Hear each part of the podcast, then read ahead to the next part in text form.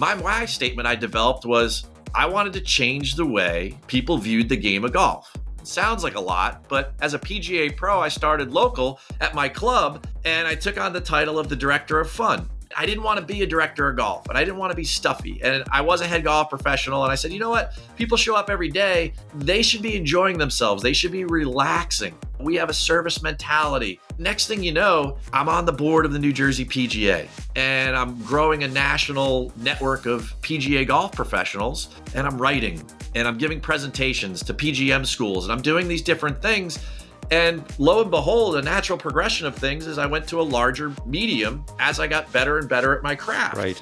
And then so here we are today. I host a show now for over three years, and we talk about the pop culture of golf and sports. We talk about the innovators. We talk about all the cool things that are going on in golf. The golf world is really growing and it's becoming so much more engaging. And it reminds me a lot when I was first a kid and I got involved in golf and I knew nothing about it and everything was new to me. And it's new all over again. And it's a lot of fun. You're listening to the Mod Golf Podcast, where we speak with the influencers, disruptors, entrepreneurs, and innovators who are shaping the future of golf. If you're a regular listener, welcome back.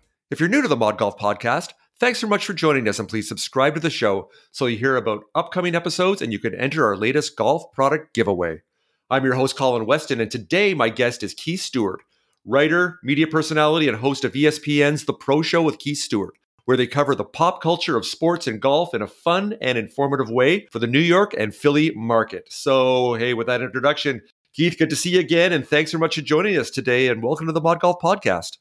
Colin, that was a tremendous introduction. I'm, i need to hire you for the show for the for the opening. There we I mean, go. You're awesome. You know what? I Awesome. am. I can be bought. I have a price. You know, I like you. I might even do it for free. There, it's a terrible business decision on my part, but I just put it out there. My rate. I also work for beer and rounds of golf, and we could finally get together too. So, since you are the director of fun, is one I love that on your LinkedIn page. That's when you and I connected. I saw that as soon as I saw Keith Stewart, director of fun, is like this dude is right in my wheelhouse. We have to connect, and we've had lots of conversations. Been trying to get you on the show for a couple months now, so here we are. So, Keith, to start things off, let's roll the tape back a little bit here. Talk about your connection with golf here as a professional and even back in the early days of Keith Stewart. Well, the first thing I want to do is, Colin, I want to thank you for the opportunity to be with you today and reach your fans. Uh, certainly, my bucket list is getting shorter now that I've been on the Mod Golf podcast. Aw, so nice. it's tremendous fun we're about to have today. And fun would probably be a word that we're going to use a lot during this conversation. I've always been a fun loving person. One of the reasons I got involved in the game of golf, even from a very young age, as I was a bag rat at a local private club that I lived close to here in central Jersey, it was that it was a game and it wasn't that serious. And it was something social to do with my friends and to work and to meet older people and to learn to converse with them. And fast forward 30 years later, and here I am. I am still successfully positioned in the golf industry and, and having a great time. And throughout the course of all of that, I, I think it's important to understand that I've always kept that mentality that golf is a game and it's social. And I'm so excited the way the golf world is evolving right now.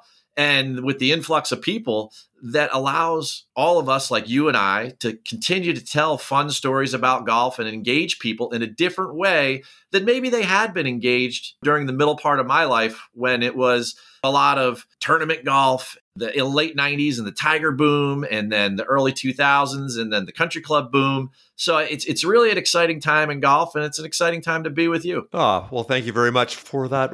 Those those wonderful things that you just said. there. That's very kind of you, Keith.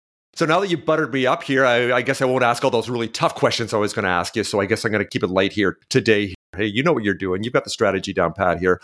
So hey, to start off with, why don't you tell us about your show? What what you do on ESPN every Friday, I believe. So why don't you tell us first about what you do? Because it's certainly a similar lens on the fun side of what we look at with the Mod Golf podcast. But uh, tell us about what you do, the stories you love to tell uh, on your show.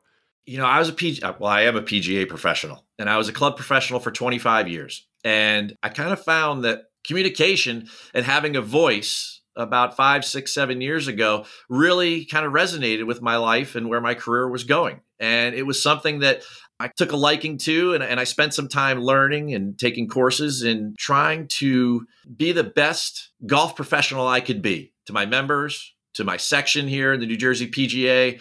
And all of a sudden, my storytelling and my communication skills became more of a focus than maybe I had ever thought would be in my lifetime.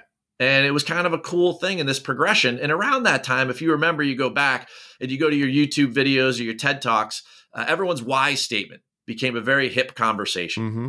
And that really resonated with me. And whether it was Sinek on TED Talks or a book that I read at that time, you know, I, I, I love to consume a lot of media and leadership media. And, and I think that one of the things that draws you and I together is that you and I kind of have that same insatiable need to try to learn and improve, to try to keep a macro view of the world and a connection and an engagement value. So, my why statement I developed was I wanted to change the way people viewed the game of golf. It sounds like a lot, but as a PGA pro, I started local at my club and I took on the title of the director of fun.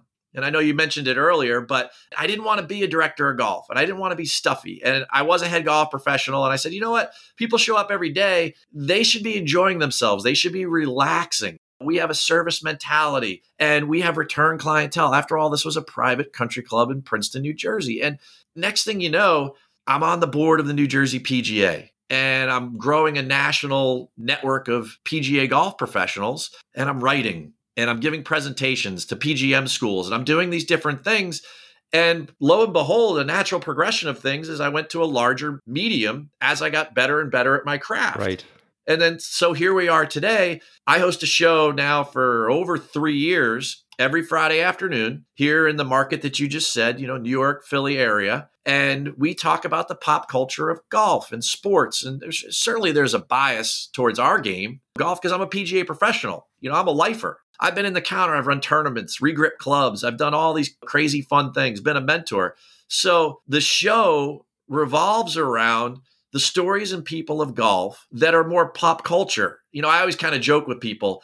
I said, people have the PGA Tour down, the coverage of the PGA Tour.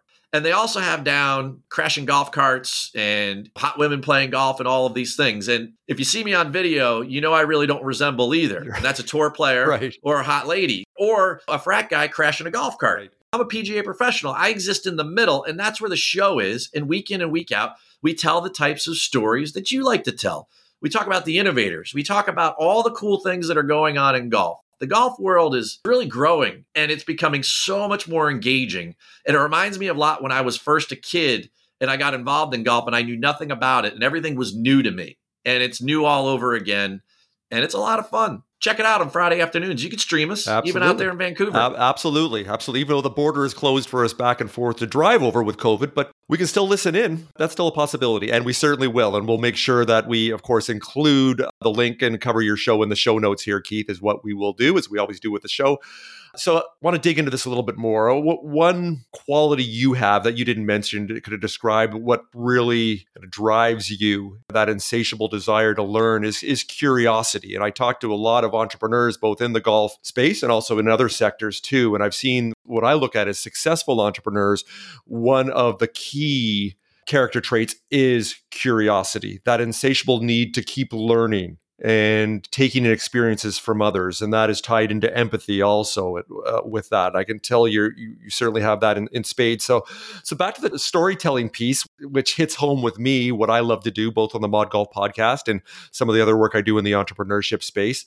So let's start with some stories since you're such a great storyteller i know this. So share with us i'm sure you got to go through the mental rolodex you got hundreds to choose from but i got to put you on the spot here keith. Why don't you talk about one or two that are aligned more with welcoming new people to the game that are more diverse than, let's say, let's be blunt, than you and I, a couple of middle aged white guys. So why don't you start with that? Maybe some stories got in that area.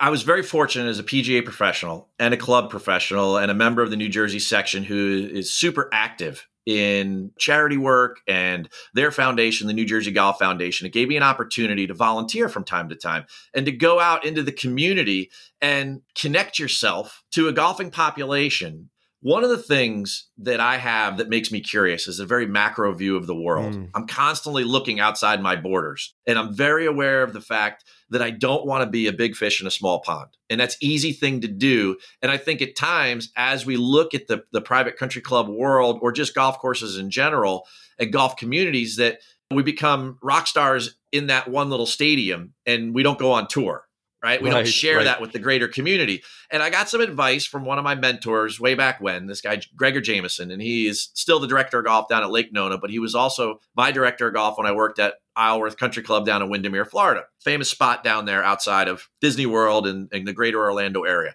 He was always of the belief that we needed to connect with the community. And he would show us, when I was an assistant professional back then, the ways with which you could do that. Go to a Chamber of Commerce meeting or go find a foundation or a charity that resonated with you and then connect with them and then say, hey, golf can be a gift. I mentioned earlier, I like to go present, and that presenting started with like the Chamber of Commerce to get more members selfishly at the club or to introduce the game to more people. And what I found, and what's really the cool essence of your question, is that when you go out, and I was doing this, let's say 15 years ago, my definition of what golf was is so different than what my definition of golf is now.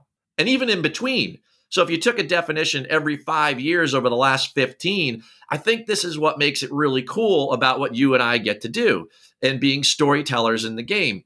15 years ago, it would have been, hey, come to the range, let's hit balls, let's go through this instruction piece, right? And Yeah. then from there, eventually at some point in the next 50 years, I may bring you to the golf course. Fast forward five years in front of that or 10 years ago, then it was, hey, let's kind of 50 50 this whole thing. Let's make people be able not only to hit balls on a practice range, but let's bring them over to the practice putting green, maybe a chipping area, and then maybe play one hole at the end of that clinic experience. Right.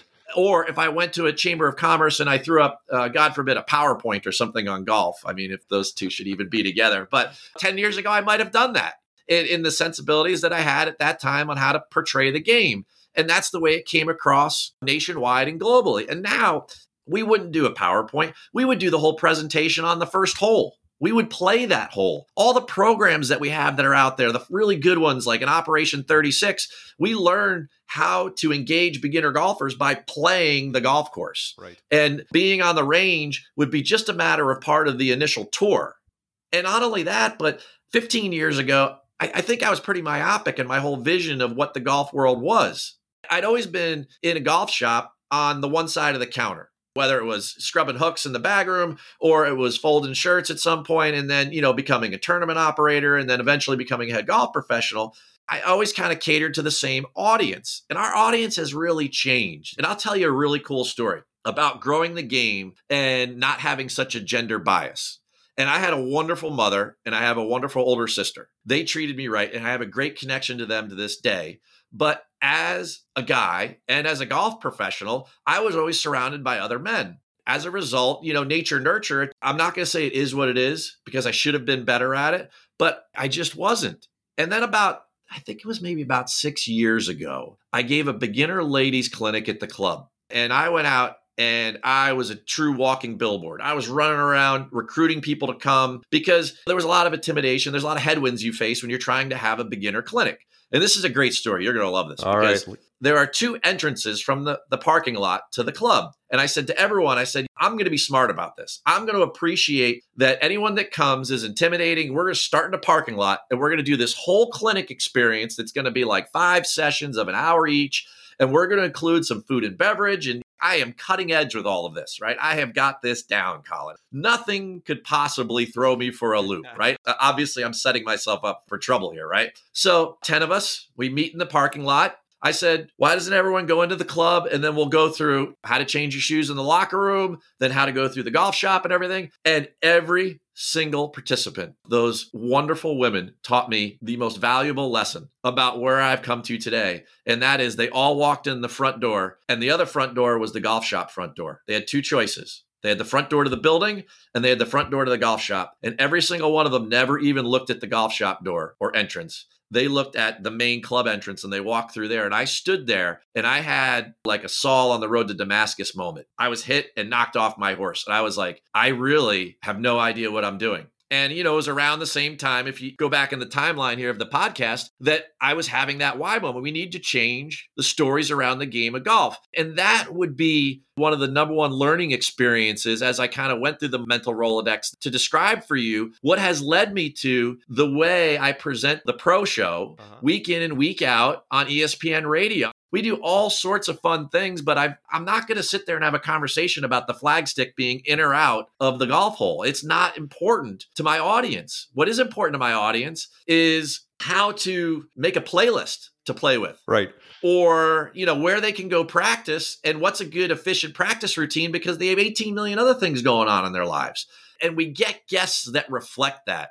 And that's what makes my job basically the coolest job in golf to this day. Nice, nice. I know one of the other titles you have is the Chief Experience Officer. And you just talked about that experience, what you then observed and you witnessed the women walking in the front door. A similar comment made by Robert Cirecci when he was on the show. Robert Cirecci is the Chief Operating Officer and, and General Manager of Medinah talk sure. about the same thing because ultimately, who is the final decision maker with families coming in on whether they join the club or not? Is it the guy that remembers Sergio at the PGA years ago and that shot and jumping up and wanting to play that course? Or is it the women that are, are really the leaders of the household who are then looking at all the other amenities and the experiences they have off the golf course and including that first moment, as you said, the walking in on that experiential journey of walking into the clubhouse? How does that feel? Does it feel welcoming? Do you feel warm there? Do you feel invited? Invited rather than going through, as you said, the pro shop there. It's a completely different lens, and you need to be empathetic and observe and listen and ask questions. And it sounds like you're doing that. You know, every club, Colin, if I just would throw this in there, I, I want everyone to think of this whatever they do, however they approach maybe some place that they join or whatever they do, every club is a social club before it's the type of club that it is. Right. So I don't care if it's a book club, a garden club, a golf club, a country club, a swim club, a beach club, it is a social club right? And we have to be certainly cognizant of that as we approach it as employees and ambassadors to whatever it is that institution is and their mission is. To me, that was always very, very important one of the guys that works with Robert is a former boss of mine named Marty D'Angelo. And Marty D'Angelo is a huge influence on my career. Marty's the director of golf at Medinah. Well, he was the head golf professional underneath Gregor at Isleworth when I was there. Okay. So you, if you want to, if you want to talk about a family tree of people of mentors, I have been really, really fortunate in my career. And these two gentlemen helped shape a lot of what it is I do today from a professional standpoint, but also considering and observing what people do. And for both of them, they both did their job with tremendous aplomb. And, and they were the consummate ambassadors to the game, but not only just the club in general. And you have to consider that when it comes to whatever your institution is. So I don't care if you're a server at Top Golf or you are pouring balls at a practice range or you're the director of golf at Medinah. Right. Right. We, we are all there on behalf of the game and we share a common bond. And that bond nowadays should be more socially driven than it should be rules driven or time driven or some of the other headwinds that we constantly battle in growing the game pre COVID. Right, right. Want to keep you rolling here with the storytelling piece, taking from experiences from your life or perhaps guests on the show. Any guests that you can uh, recall or share that were new to the game that have never played before and how they got into it that are from other sports? It sounds like you have guests on that are pro athletes, celebrities from other sports outside of the golf realm. What I love about what you do, what you embrace also, is you look outside of golf, just like I do. My background's in architecture, not in golf, even though I've been in the industry for, let's say, six or seven years. I joke, but partially true that one of my superpowers is my ignorance of not knowing anything about the golf industry. So I was I wasn't kind of locked into that box of this is just the way we do it because I never knew how it was done in the first place. So with that, kind of unpack that. I'm, I'm curious to hear some other stories of guests you've had on your show that are new to the game that now love golf and perhaps earlier in their life had never been exposed to it or made feel welcome or whatever barriers there were. And now they are big time golf addicts and, and ambassadors. Got any of those stories?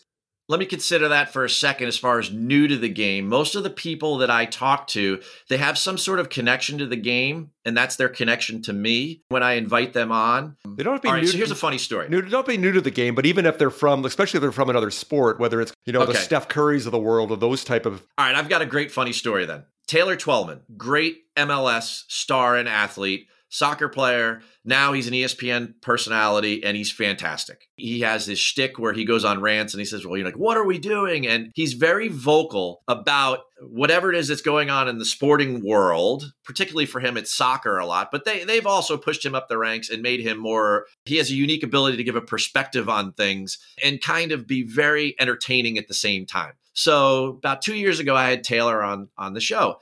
I thought there would be a comparison between golf's need to grow the game and to use an example like PGA Junior League. And PGA Junior League has like 60 to 70,000 kids a year and I've always felt like, man, that should have like half a million kids a year. Right. Right? Nationwide. Or let's just say North America wide. So we'll, I'll, I'll include my neighbors to the north, right? I said, Taylor, I said, what do you think? I said, do you think that there's a model in soccer because soccer is so popular at the elementary school level with leagues and families? Do you think that there's a crossover or something that we could steal from soccer that we could use in golf?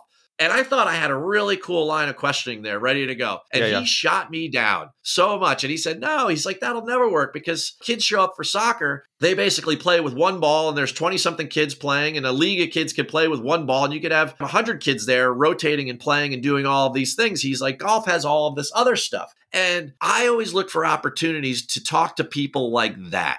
Right. You know, and I've had I've talked to like Gary Player, and he has helped develop my perspective. And when I talk about changing the way people view the game, that's my why statement. You, got to understand something, Colin. That's also for me. Right. That's also what drives me. Okay. Having these conversations with all of these folks that are related or not related. Another cool conversation I had about three months ago, I talked to Will Ahmed, and he's the developer, the entrepreneur behind Whoop. And he was getting into the golf space. And the PGA Tour became early adopters of his fitness device. And not enough people give credit to when I talked to him, I got the sense that not even he gave enough credit that in the modern sense of golf and the generations that are playing it, that there's much more of a fitness component than there ever has been. And I think it surprised him. So Michael Phelps is using this device and LeBron James and Tom Brady and whomever. Don't quote me on all those. But the point being is this was that when golfers like Rory and JT started to jump on it and the Korda sisters, he was kind of like, whoa. And then the PGA Tour is like, we want one for everybody Right.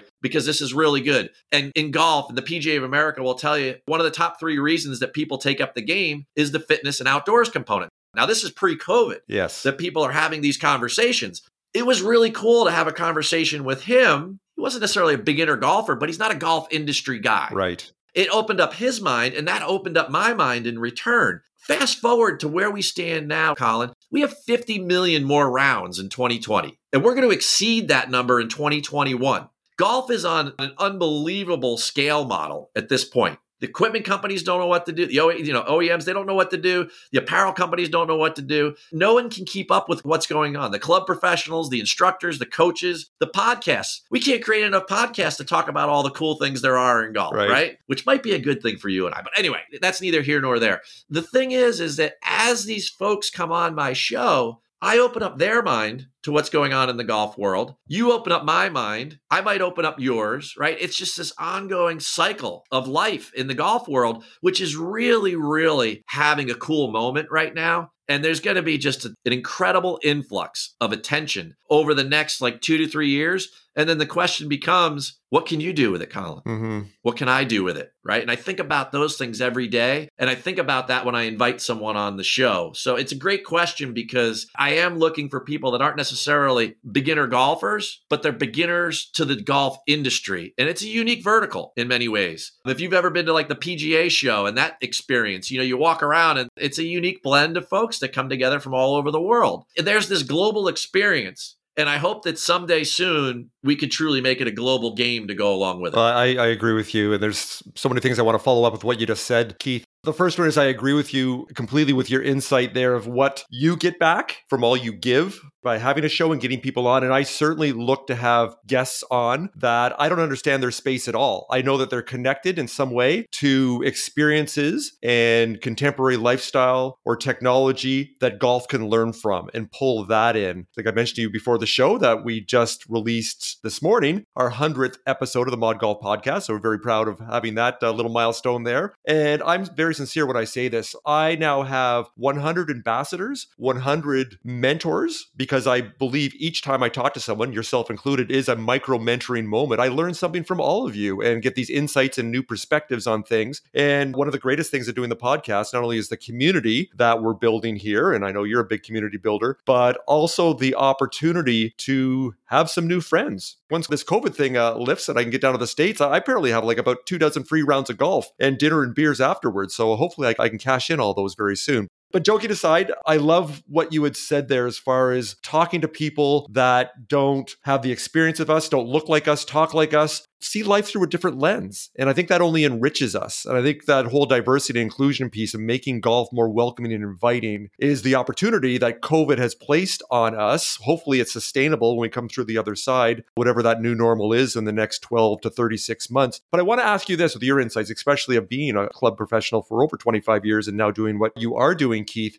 Do you see this? I don't know if I say an issue, but I've noticed now that rounds of golf are up by 20, 25%, like you mentioned, is just bonkers. It's hard to get a, a tee time. So the demand outstrips the supply. So the idea of, well, it's great now we can get more kids on the course because they don't have the other sports they want to do or new people. A lot of the golf courses, they're in business and they've got to stay afloat because they don't have that food and beverage, banquet, hospitality piece, no weddings, no big corporate tournaments where they have great margins on. So they're just booking their tee sheet. So they don't have the ability to offer $15 rounds to kids or put in that effort to grow the game because they're in a business and trying to stay alive. So this is a very long winded way of asking you, Keith, what do you see coming out of this as far as growing the game and making it more diverse as far as capacity with golf courses and even with the industry, with the inclination we come through? So what I know threw a lot of things at the wall there, but maybe you can distill that down there. What are your thoughts of the future as far as coming out the other side of COVID here with growing the game and making it stick with new people that have now tried the game?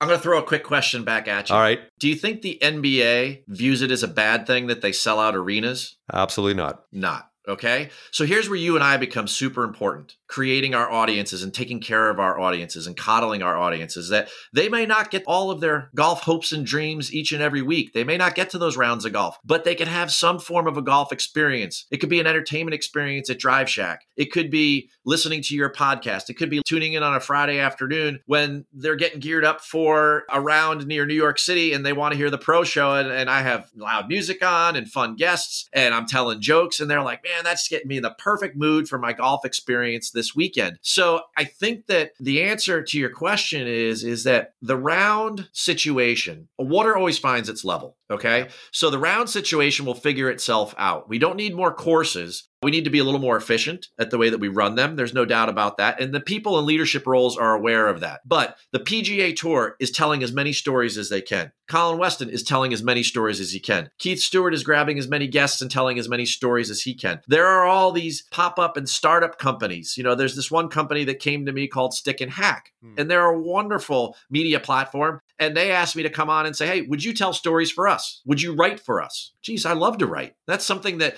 I probably wouldn't be doing if we didn't have 50 million other rounds. Right. I mean, I also write for PGA.com in a coaching sense. People say all the time, you're not at the club anymore. Do you miss it? Well, I still, I still get to teach an audience of a million unique visitors to the PGA.com website every month. There are different ways where we can reach out and provide support to the golfing community one of the things that I love about you as I listen to you go through all of your different interviews from your different mediums and your different stories is that you are a community builder. Okay. It's in the essence of what you do. So the golf community needs builders. You're like an engineer. You would be a lead engineer. Okay. You're not just somebody who puts together their foursome every Saturday and then goes on at 5 a.m. and maybe logs on to their local municipal tee sheet and says, okay, I'm going to get my 8 a.m. tee time on Saturday morning. You are a lead engineer. I mean, you have a following of people that you keep telling these cool stories. And I'm in a similar role. And that's super important right now. And I, and I think that that's why I'm having so much fun. It's it's kind of interesting six or seven years ago or eight years ago when I I'm a legend in my own mind,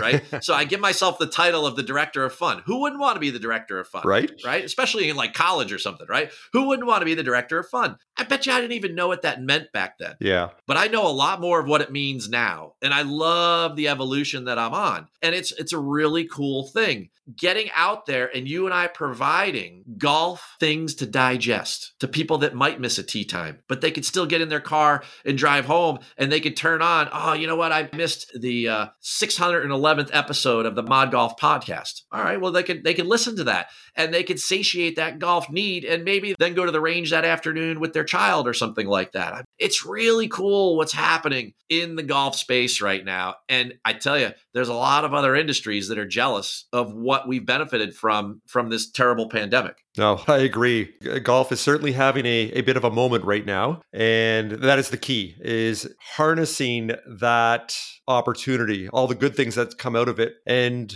don't get complacent because you've been in the golf industry a lot longer than I have. And you've seen that. The golf industry and the people that are involved in it have grown complacent, have grown a little bit smug over the years. And in some cases have got kind of got a little bit lazy. And I've noticed, as I mentioned myself, you said I make a good engineer. I am actually an architect, so I come from more of the design side of things. And that's my connection to sport experiences with what I've created as a sport architect at that Olympic game, Pan Am Games level, not only the venues and stadiums that I've worked on over years, but also the actual experiences for the fans, for the players, for the officials, for everybody. And that's really what's turned me on and got me excited when I launched the Mod Golf podcast over four years ago. It's like, okay, and now I know people that have these innovative stories to tell that are technology led. Some are more experiential, like with Top Golfs of the world, who I've worked with. And then it was really interesting, Keith, what started to reveal itself with the more introductions I was given. There was this bigger piece of diversity inclusion before people were using that DNI term of how do you make the game more welcoming? These people that were working at this grassroots level to connect Black women to golf, to Latina golfers in LA, whatever more diverse, disenfranchised groups and populations there were. And it was all storytelling. It had nothing to do with technology. I find now to sprinkle in these stories between technology, experiences, and community building, it's like this trifecta that, as you said, could probably do a, a podcast episode every single day if I had capacity to do it. There's so many great stories out there. And I'm sure you're feeling the same way. It really is the community storytelling piece that is the glue with the technology and experiences that help bind it together. I mean, that's truly what drives me every day. And I'm sure part of what drives you won't put words in your mouth, but I could tell by the emotion that comes out in your voice is that put the PGA Tour and the LPGA Tour aside. We could tell interesting golf stories every day of the year every single day. And we don't need the tour to drive that. The tour is just really gravy at the end of the day. I got to take a moment to say, hey, I love being a PGA professional. It's part of what shaped who I am as a person today. Corporate golf and the PGA Tour and all these other leaders, sometimes they get a bad rap everybody is trying to put this all together and it's not like a football field. It's not 100 by 50 golf courses they're all different and the golfers are all different. From all those years being at a private club and having 300 customers at once you start to feel a little bit like bob Iger Disney World's tough to run. This is right. hard. And you take your little victories along with you.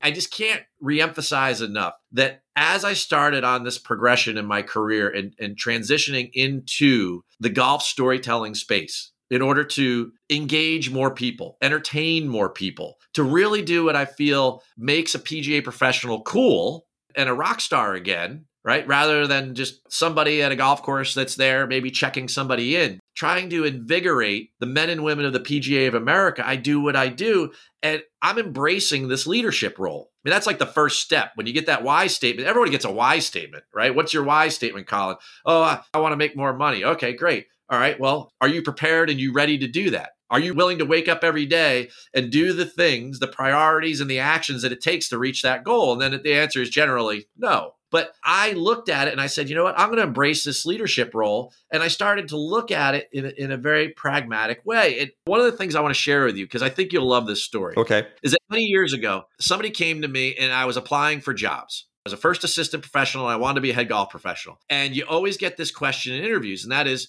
your strengths and weaknesses. What are your strengths? What are your weaknesses? And everybody always tells you to work on your weaknesses. Right. And then they'll give you an example and they'll say, well, let's use Dustin Johnson for an example. Okay, great. Number one player in the world, but he's going to be my example for strengths and weaknesses. All right.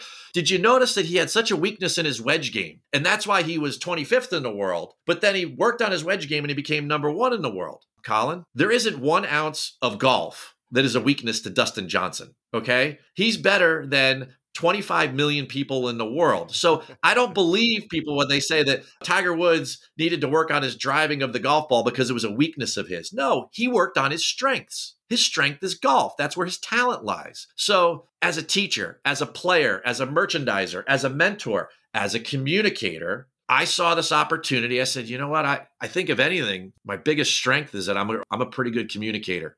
I have a voice and I'm not afraid to use it. Right. If I fail, I'll get back up and I'll dust myself off. That's a little bit of the jersey in me and I'll I'll take a punch and I'll keep rolling forward, but my experience in the golf vertical make me an expert, not an influencer. Right.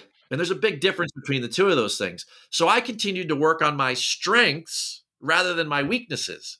And it's kind of like what you do too. As a builder, your mindset constantly is that as an architect, you're always building and designing things. Well, of course, you're a community builder. You see things from the big picture, from 30,000 feet, right? And you can organize people to work at 10,000 feet. Well, when I looked at my skill set and I said, well, geez, I'm not winning any section tournaments and I wasn't teacher of the year, but yet everyone asks me to do talks. Right. And I was like, okay. So, and then I, I came across this person who mentored me and said, work on your strengths, not your weaknesses. That's a mistake that every leader makes. Well, if I embrace that leadership role, I jumped on that, Colin.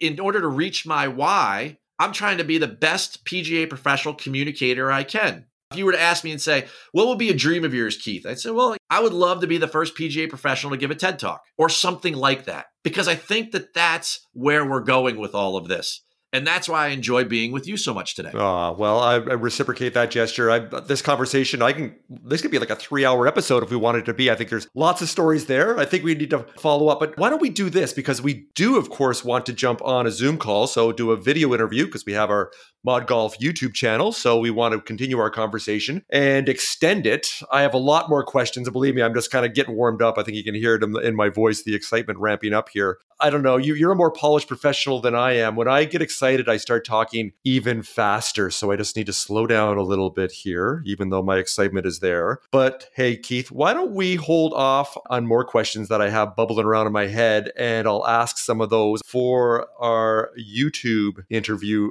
so, to finish up, why don't you tell all of our listeners here on the Mod Golf Podcast where they can find you and where they can connect? I believe Fridays at 3 p.m. Eastern Time, the Pro Show with Keith Stewart. Let us know how they can find you and listen in. All right. So, the show is on ESPN 920 a.m.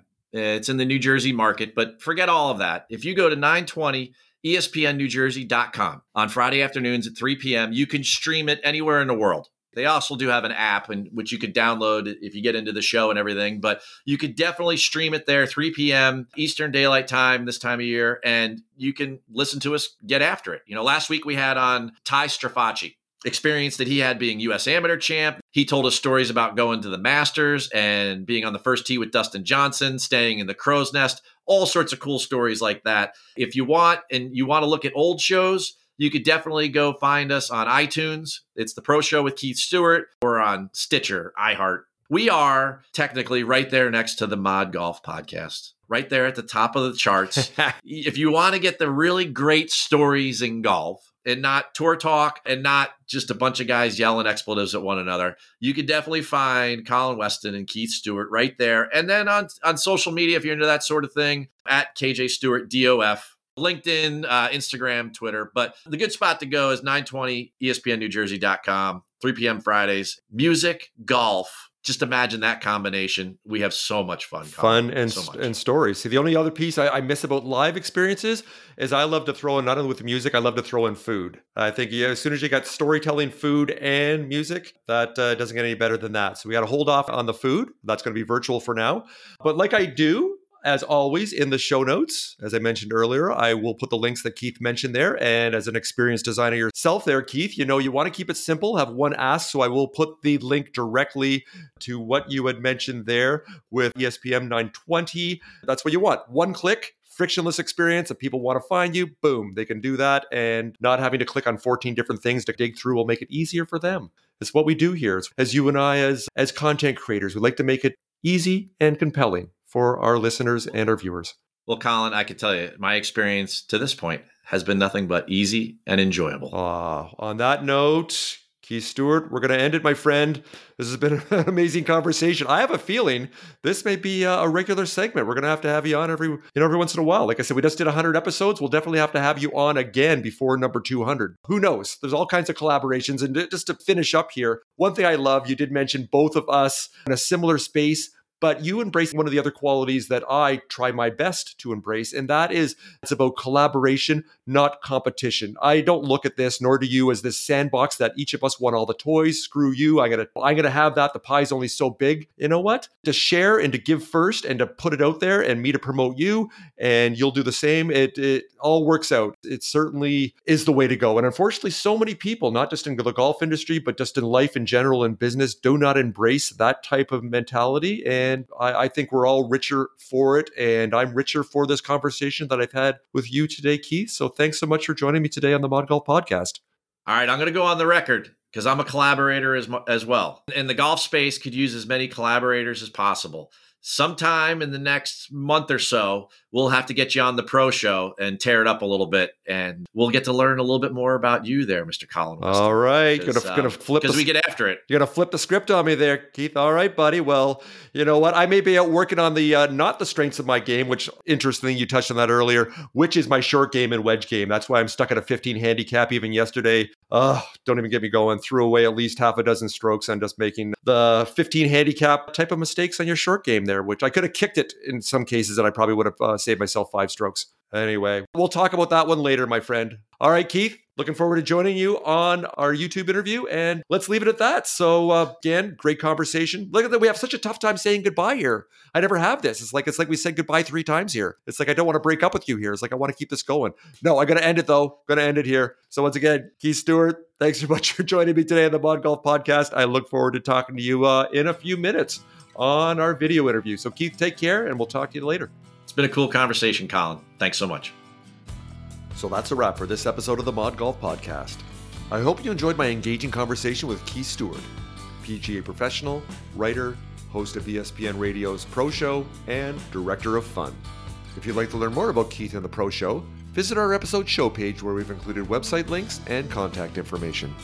A video link for my extended conversation with Keith is also on the episode show page. And please subscribe to our Mod Golf YouTube channel while you're there. If you leave a comment, I promise to respond. Please join me next time for our final Season 9 episode when my guest is two time PGA Tour winner Dick Sokol, who is the CEO and founder of Mindtrack Golf. I'd like to take a moment and thank our sponsor partners, Golf Genius Software and British Columbia Golf, for help making the Mod Golf podcast happen. Without their support, I wouldn't be able to bring you these engaging stories from golf's brightest innovators and influencers. If you enjoyed this conversation about entrepreneurship and community building in the golf industry, you can find more compelling episodes on Apple Podcasts, Spotify, Google Podcasts, Stitcher, or wherever you like to listen in. I'm your host, Colin Weston. Thanks so much for joining me. Bye for now.